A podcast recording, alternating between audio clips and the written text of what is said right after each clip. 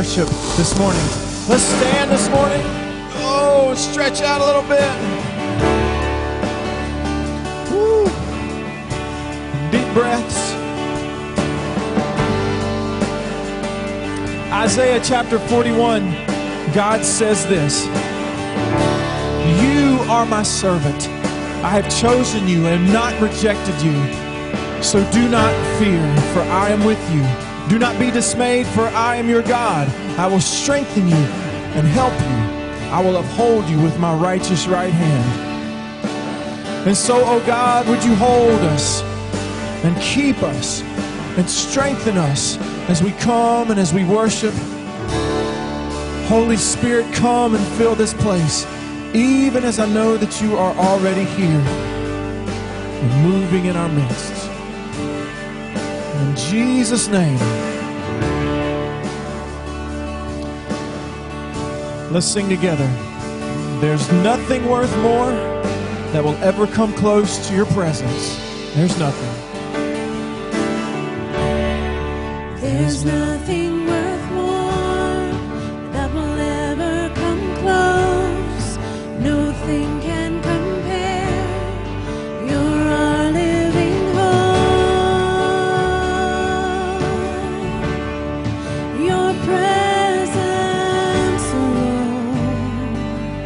I've tasted and seen. I've tasted and seen of the sweetest of loves, where my heart becomes free and my shame is undone. Oh, your presence, Lord. Your presence,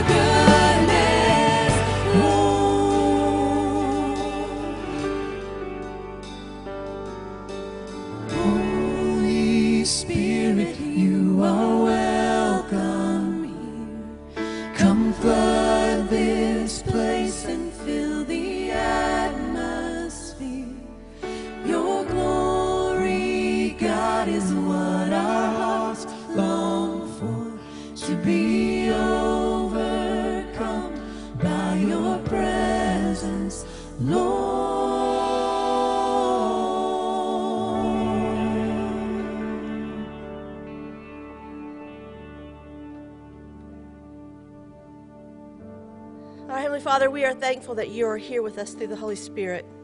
So help us to always be overwhelmed by your presence.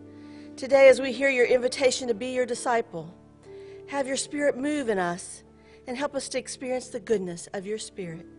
Lead us, God. In your name we pray. Amen. You may be seated. I want to take this opportunity to welcome each of you, especially if you are a guest with us today. We say welcome to Snyder. Uh, we have a couple things going on. We're going to ask you to pass the friendship pads. Those are on the right sides of the aisles. Pass those down. Everyone sign it, especially if you are a guest, because that's how we start that process to get to know who you are. Pass it back so you can see who you're sitting with and be sure and greet them after the service. Uh, today we have discovery class and that follows this service and that's for anyone who is new and interested to learn more about who Snyder is and what makes us different from any other church. And so we invite you to join us right after this service, um, right up on the mezzanine. So out the door and up the stairs and uh, you'll find us there with a, a nice little uh, brunch for you as well. So uh, come join us. Um, our updated church directories are in and so if you you had your picture made in the one that we just did in 2018 or had your picture made um, to update it, those are ready for you, and you can stop by the church office and they'll check your name off and give you that free directory. Um, couples night out is February 22nd, 3:30 to 7:30. But today is the last day to uh, register for that, uh, that and to reserve childcare. So be sure and do that today. Um, and our Snyder Worship Technology team, y'all wave to us back there. They're in need of some help, some volunteers. So if you're interested, uh, you can see them uh, right after the service. Uh, we're also giving a special emphasis on Sunday school or our Bible study time uh, each Sunday. And so um, Landon is going to come and share a little bit about that for you. Well, good morning, everybody. Um, as Susie said, we're focusing on Sunday school in the month of February, and they've asked a few of us to come up and just talk about our experience there. Um, I relate it closely to um, something I can, I can compare it to is in my professional life. I've been able to get involved with a group of people um, nationally, actually, through a lot of social media and whatnot, that allows me to get together and share ideas about what we do in our businesses. Um, and I relate that very closely to, to Sunday school. We can all be off in our own islands and learning the word and hearing sermons and understanding things from our specific lens. But when you get in that room and you're able to share amongst one another, um, you truly can start to, start to build community and understanding broader than just your specific worldview. And so that, um, that group that I'm involved with has a, has a hashtag, and it's called Better Together.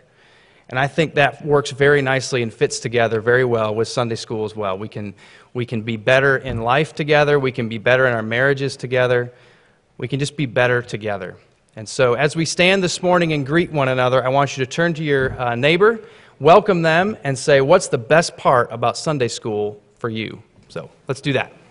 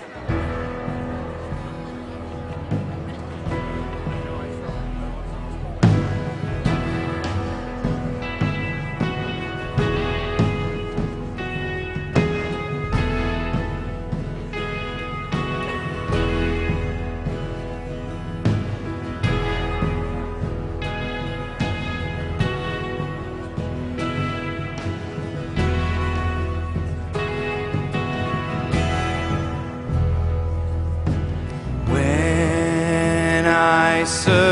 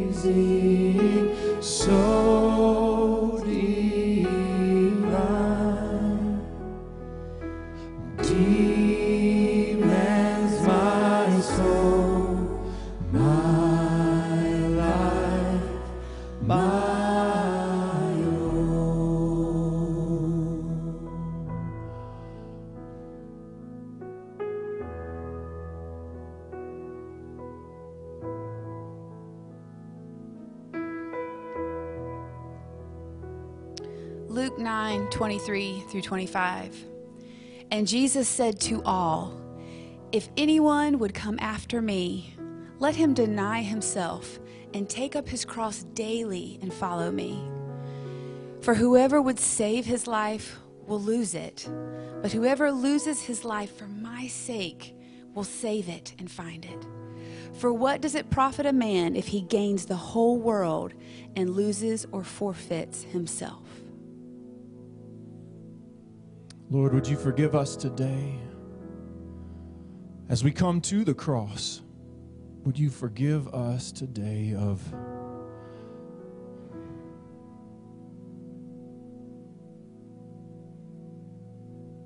of things we've done, things we've left undone?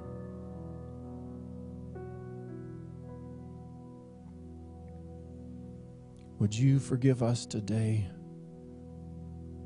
for things that we have said?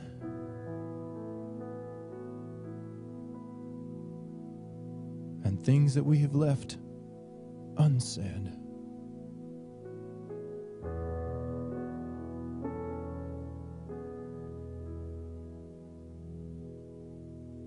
And may we, at your invitation, take up the cross, following you, knowing that it is through your work on the cross that we are forgiven.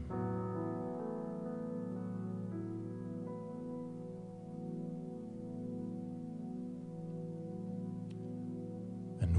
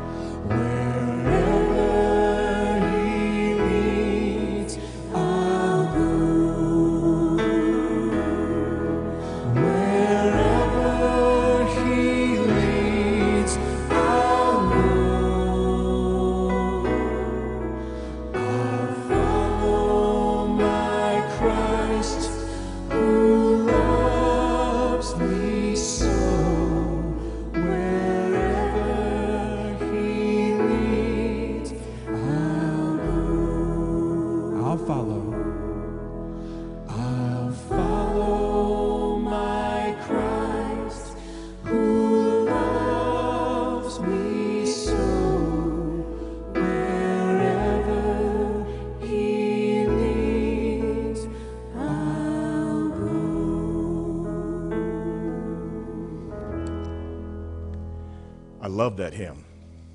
We are working through Jesus' invitations to us in the New Testament. And, folks, I, I want us to keep this in the, in the big picture perspective. Jesus is an inviter. And he invites us because he loves us, and he invites us into relationship with him. And out of that relationship, we experience the abundant life. And so we're looking at all the different aspects of, of the invitations that Jesus has given us, uh, many of them in the New Testament. While you're still standing, please take your Bibles and turn with me to Luke's Gospel, the 14th chapter. We've been singing a lot here about the cross this morning. We're going to talk about his invitation to, to pick up our cross and to follow him uh, one of the great invitations in, in the scriptures. Luke chapter 14, I'll read verses 25 through 35. Large crowds were traveling with Jesus. And turning to them, he said, If anyone comes to me and does not hate his father and mother, his wife and children, his brothers and sisters, yes, even his own life, he cannot be my disciple. And anyone who does not carry his cross and follow me cannot be my disciple. Suppose one of you wants to build a tower. Will he not first sit down and estimate the cost to see if he has enough money to complete it? For if he lays the foundation and is not able to finish it, everyone who sees it will ridicule him, saying, This fellow began to build and was not able to finish. Or suppose a king is about to go to war against another king. Will he not first sit down and consider whether he is able with 10,000 men to oppose the one coming against him with 20,000? If he is not able, he will send a delegation while the other is still a long way off and will ask for terms of peace. In the same way, any of you who does not give up everything he has cannot be my disciple. Salt is good, but if it loses its saltiness, how can it be made salty again? It is fit neither for the soil nor for the manure pile. It is thrown out. He who has ears to hear, let him hear. This is the word of God for the people of God.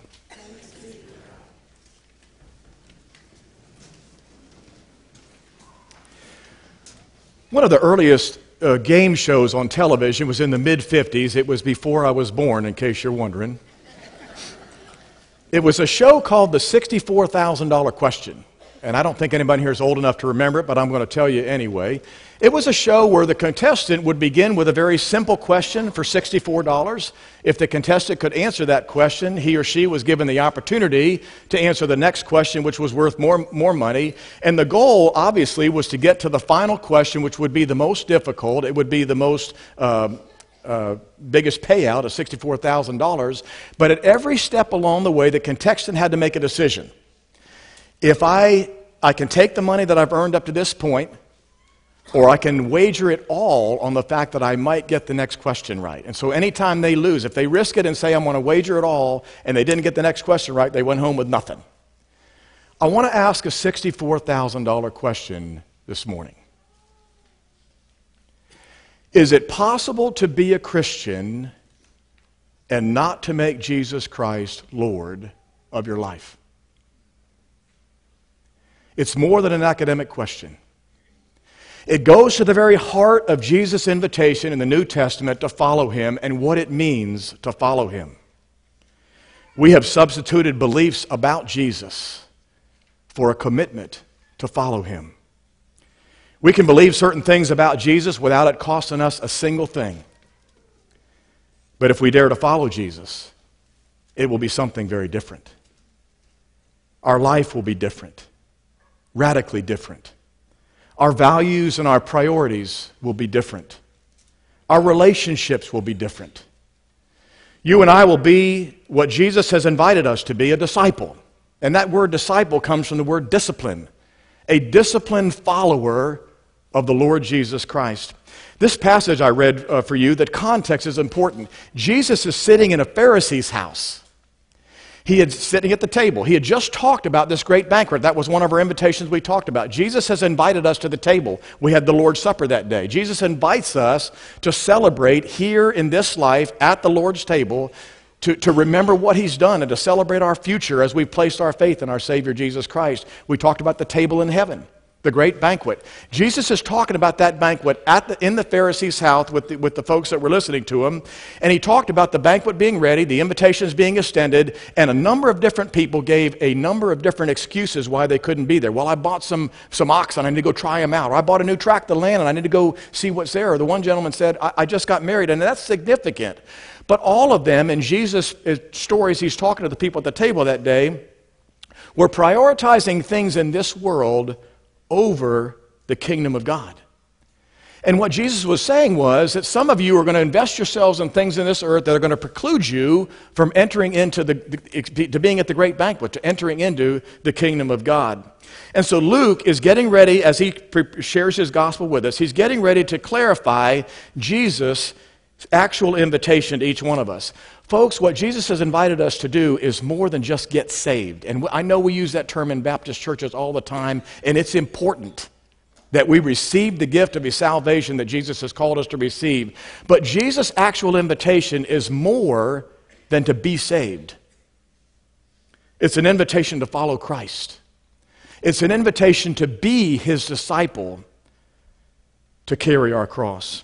It's very interesting. Uh, all, if your Bible is red letter edition, everything except the first verses in red letters that I read this morning. The first thing that the Bible tells us in this passage is that large crowds were following Jesus. That's a good thing, right? That a lot of people are following Jesus. Jesus is not impressed with large crowds. He wasn't then and he isn't today. It's so different from how you and I think, even in churches. We want a lot of people, and we do want a lot of people. But Jesus wasn't impressed with numbers. Jesus was looking for disciples. And so Jesus uh, is on the road to Jerusalem. He knows he's on the way to the cross. He knew exactly where he was headed. The crowds thought he was going to his kingdom, and they say, Man, let's follow this guy. This guy's awesome. We're going to follow him.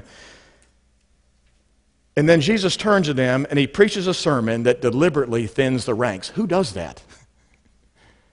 Who has a large bunch of people follow him and turns around and he says, Let me tell you something about what it means to follow me. It means to pick up your cross daily and follow me. And so the ranks thin out. He makes it clear he's more concerned about commitment than numbers. He's looking for total allegiance from those who want to follow him. Jesus never hid the truth about what it costs to follow him, and neither should the church. We can't get caught up in building numbers when we've been commissioned to build disciples. And so Jesus lays out the specifics of his invitation very clearly. A true disciple, according to Jesus, loves Christ supremely. I remember in the military, when you're out there on the ground and you're in combat, and Desert Storm is a, is a perfect example, you want the right guys flying over your head. You want American aircraft and Allied aircraft flying over your head. And so there are terms in the military. One of them is air superiority. That's when your Air Force is better than the enemy's Air Force. That's a good thing. But what you really want is you want air supremacy. Air supremacy is it's only your people that are flying. The enemy has nothing in the air. So you know that as you move forward on the ground, the enemy can't see anything from above. And so Christ is calling us to love him supremely. That in comparison, nothing else is even flying. Nothing else is even in the game. And that's why he uses these the languages. You must hate your father and mother, wife, children, brothers, and sisters. My goodness, that's strong language. And Jesus didn't mean literally, I love my wife. And the Bible tells me to love my wife as much as Christ loved the church and gave himself up for her. But we shouldn't be too quick to throw the command out either. And that's what we do. Well, he doesn't really mean that. But what he does mean is in comparison to these other special relationships in our life, we need to love Christ supremely. And it applies to all of our relationships. Any relationship that pulls us away from loving Christ supremely, is unhealthy. And it's dangerous to our commitment to the Lord Jesus Christ. That's why the choice of our friends is critical. And the Bible talks about that in the Old Testament, especially, but also the New.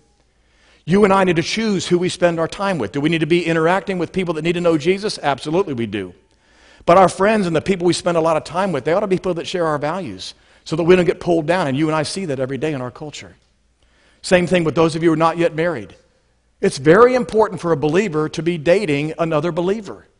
The Bible warns us about being unequally yoked. And so we get ourselves in a relationship because he or she is nice looking or they're athletic or all these different things that are important that you look for. But does that person love Jesus like you do?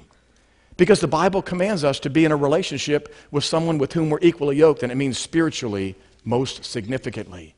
And so all these relationships come into play. I want to share with you a passage from, from Matthew's Gospel, chapter 10. I'm reading from verse 32 through 38.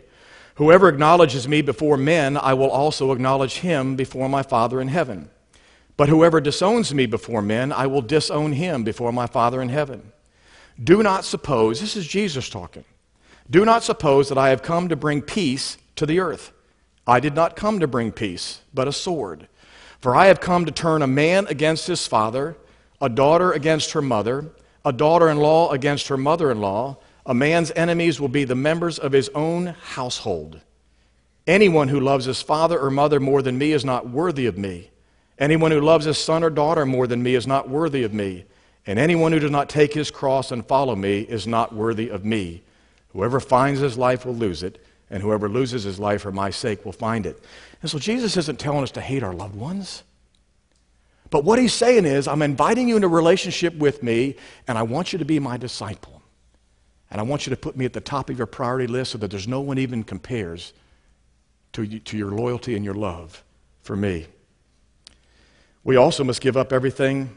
We must hate our own life. That's verse 26. Not literally. My goodness, life is a gift from God. Jesus came to bring us life, eternal life, and abundant life. And many of us are not experiencing that because we're living in lives of disobedience or we're not all in with Christ. But Jesus says you got to hate your own life. Does not mean it does mean prioritizing God's will over our own personal ambitions, living our lives for Christ and not for ourselves. Matthew 10, 29, whoever finds his life will lose it, and whoever loses his life for my sake will find it. So Jesus is inviting us to abundant life, but that life is found when we lose our life in him and let him take complete control, control of our priorities. And then we must give up everything we have. That's toward the end of this passage. That's another tough one. I, I got to give up everything I have to be a disciple? Maybe I don't want to be a disciple. But Jesus tells us you got to give up everything you have. Disciples left their nets on the spot. We talked about that in the first invitation. They left their home, they left their family, they left everything. They left their means of, of, of, making a living, and they followed Christ immediately. You see pictures in Acts of the church, the early church coming together and giving up all kinds of things that they owned so that everybody in the, in the new growing church family had everything that they needed.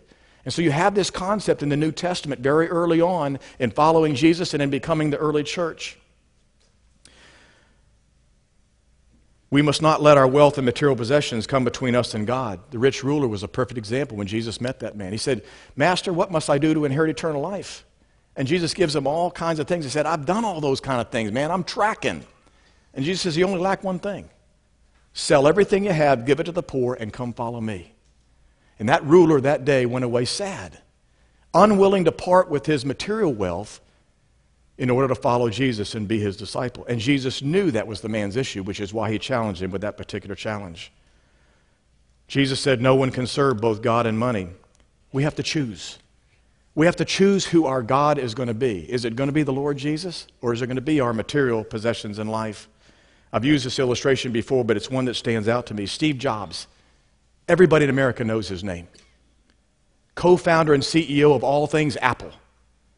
Died at the age of 56 in 2011. At the time of his death, he was worth $10.2 billion. Someone did the math on the, on the computer for me. He would be worth $23 billion today. Steve Jobs was not a, fa- follower of Christ. You can read that in his bio that's on open source information. The man gave up eternal life for a fortune he couldn't keep. What does it profit a man or a woman to gain the whole world, to be worth $10.2 billion and forfeit his or her own soul. Jesus invites us to love him more than anyone or anything for our benefit, not his. A true disciple carries his or her cross daily. That sounds so archaic to us. It sounds so unpleasant. The cross was not only the instrument on which Jesus died, the cross symbolizes, as Jesus is talking about here, God's will for his son. It was part of God's plan and God's will for his son Jesus. And you see Jesus in the Garden of Gethsemane embracing the cross. How can I say that? Well, Jesus got in there and prayed that if, the, if at all possible, God would let the pass.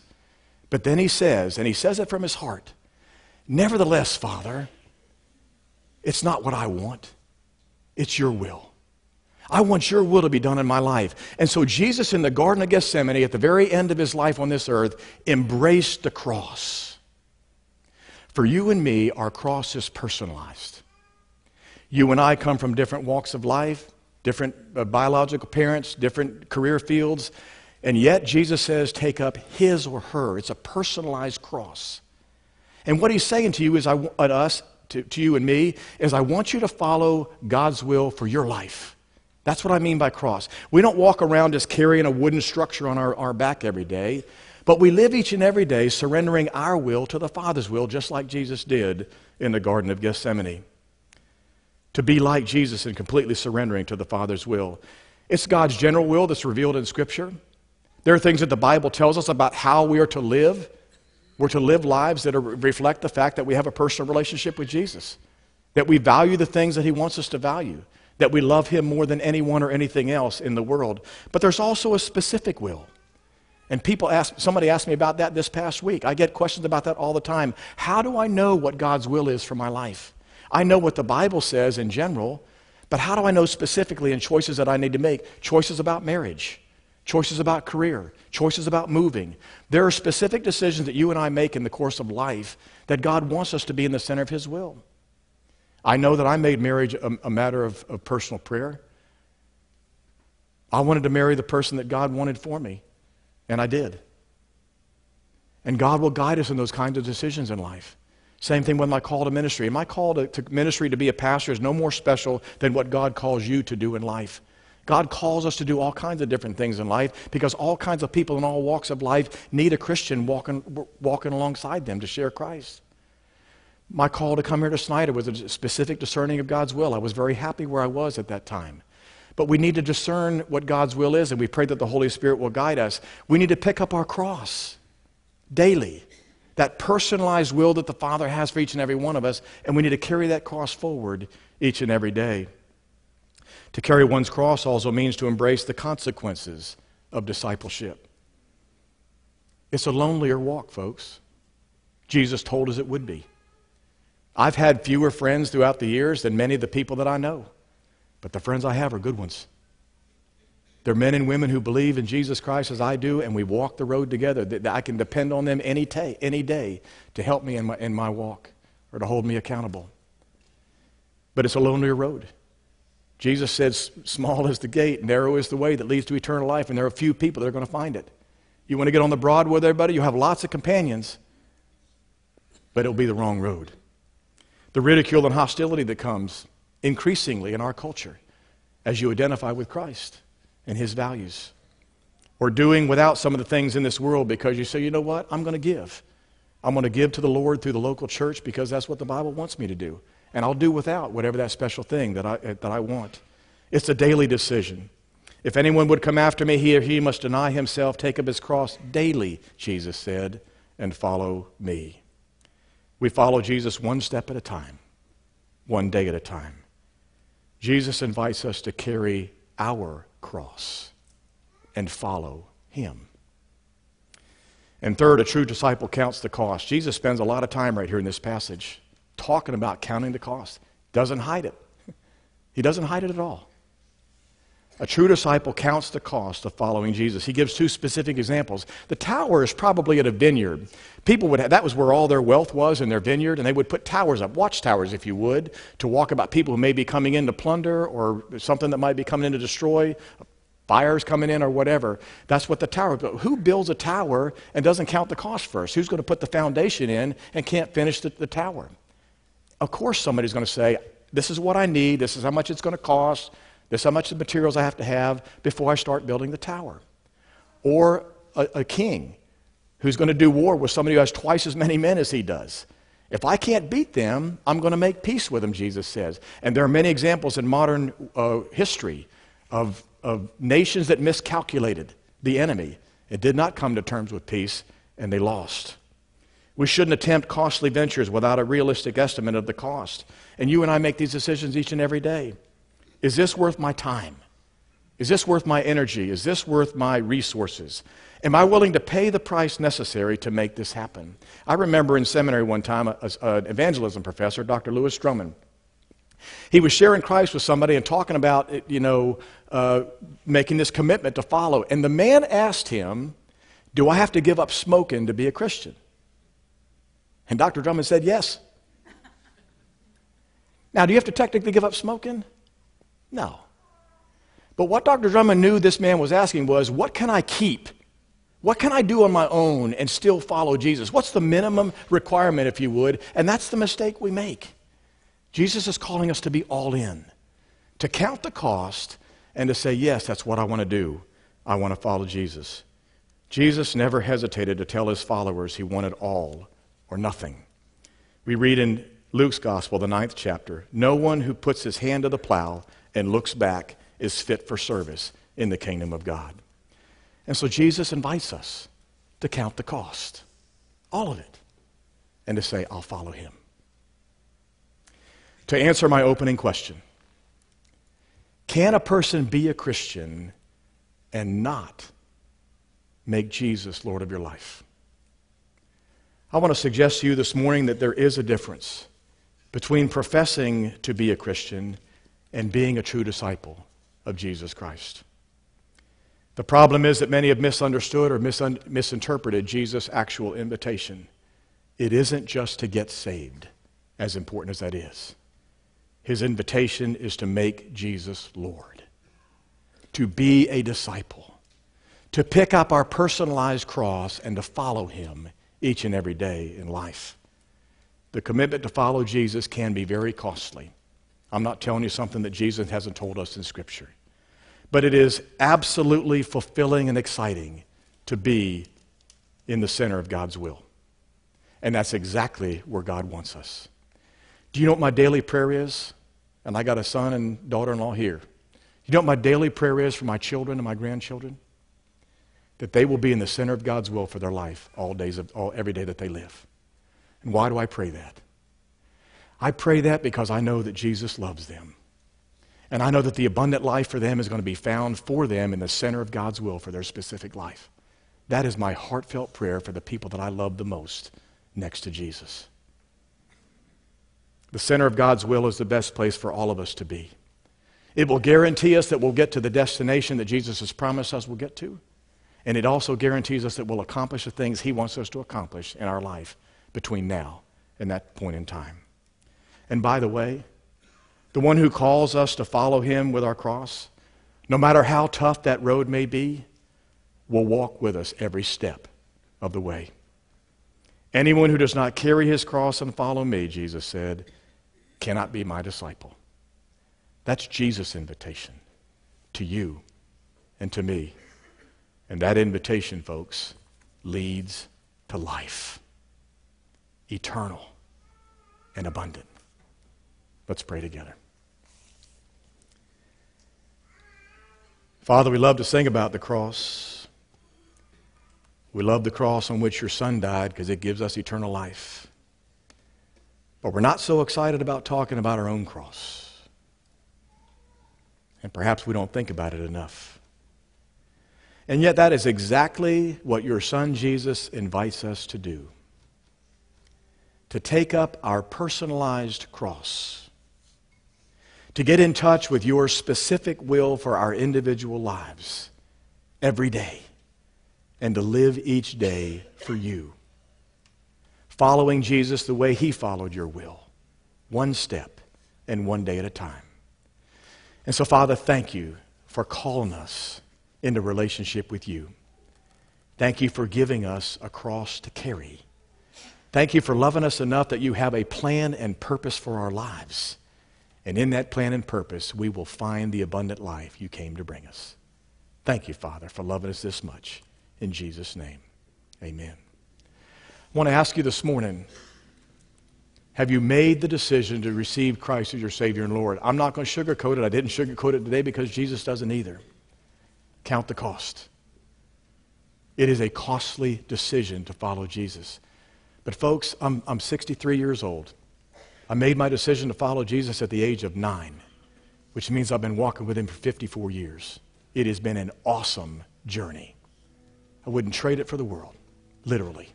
I don't know what life would be like without Jesus. I have no concept. I wouldn't want to live it without Jesus. And so, yes, are there some costs and some decisions that you, things you may give up? There, there very well may be. But Jesus is calling you to relationship. He's calling you to life. If you're here this morning and you've never placed your faith in Jesus as your Savior and Lord, I want to invite you to do that this morning. We will celebrate your decision, and so will He. Christian, this is a wonderful church. I love being your pastor.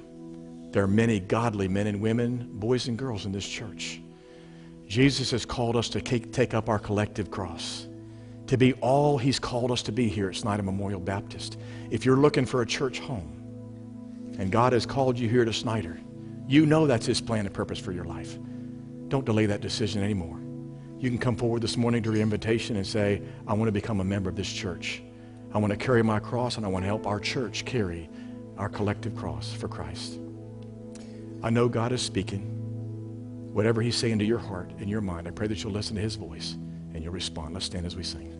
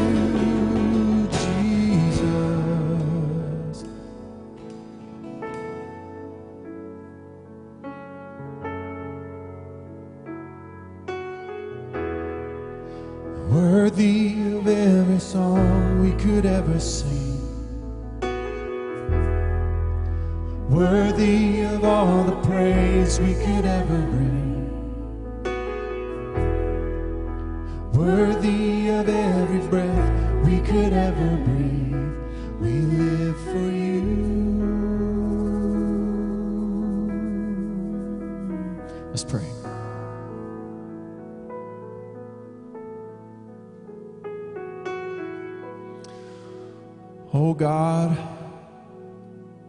our help, our very present help in time of trouble. You are our refuge and strength.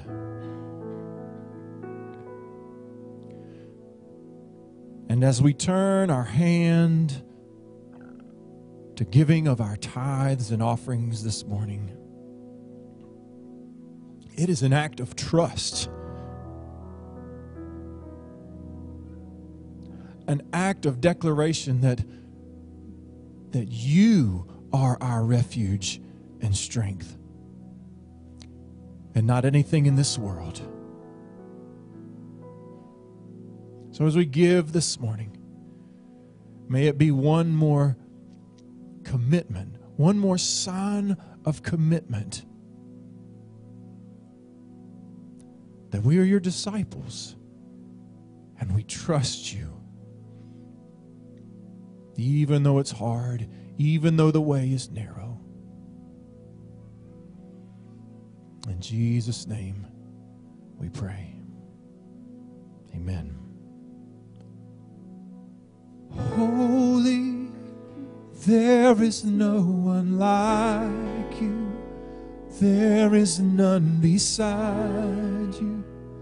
Open up my eyes in wonder and show me who you are and fill me with your heart and lead me in your love to those around me. And holy, there is no one like you.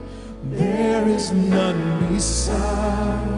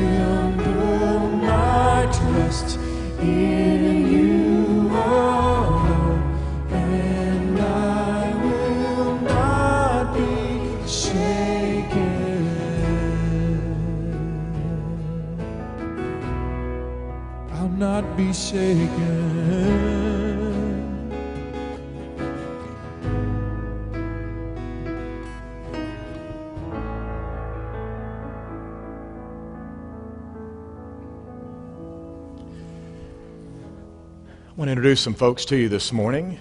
Beverly Yeomans, Yeomans, please come and join me. I've had a chance to speak with Beverly before the service today. Uh, has found a church home here at Snyder, uh, has a relationship with the Lord, uh, has been baptized, but wants to come and be a part of our, our officially our church. And then the Gooch family, Matt and Jeanette, please. And then Ben and Emma. Matt and Jeanette have a relationship with the Lord. Jeanette's not been baptized, comes from another faith tradition, but is willing to do that next Sunday. By the way, we have a baptism service next Sunday, and I think we're going to be able to baptize quite a few folks uh, in this service and the second service. But I want you to know that Ben and Emma are coming to make their public profession of faith in Jesus Christ, and they too will be baptized with their mom next Sunday. So if you celebrate with me, and I know that you do, will you say welcome to Snyder? Please take a moment to come forward and welcome these new members into our fellowship and give them an experience of the warm, sweet spirit that we have here at Snyder. Let's stand for, for our benediction.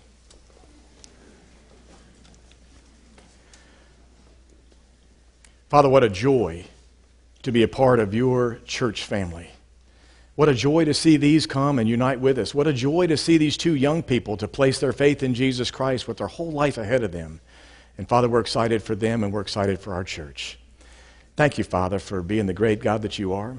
Thank you for calling us to the abundant life uh, that you call us to. And thank you for the example of your Son, Jesus. I pray, Lord, that we will indeed take up our cross one day at a time and follow him into life. In Jesus' name, amen.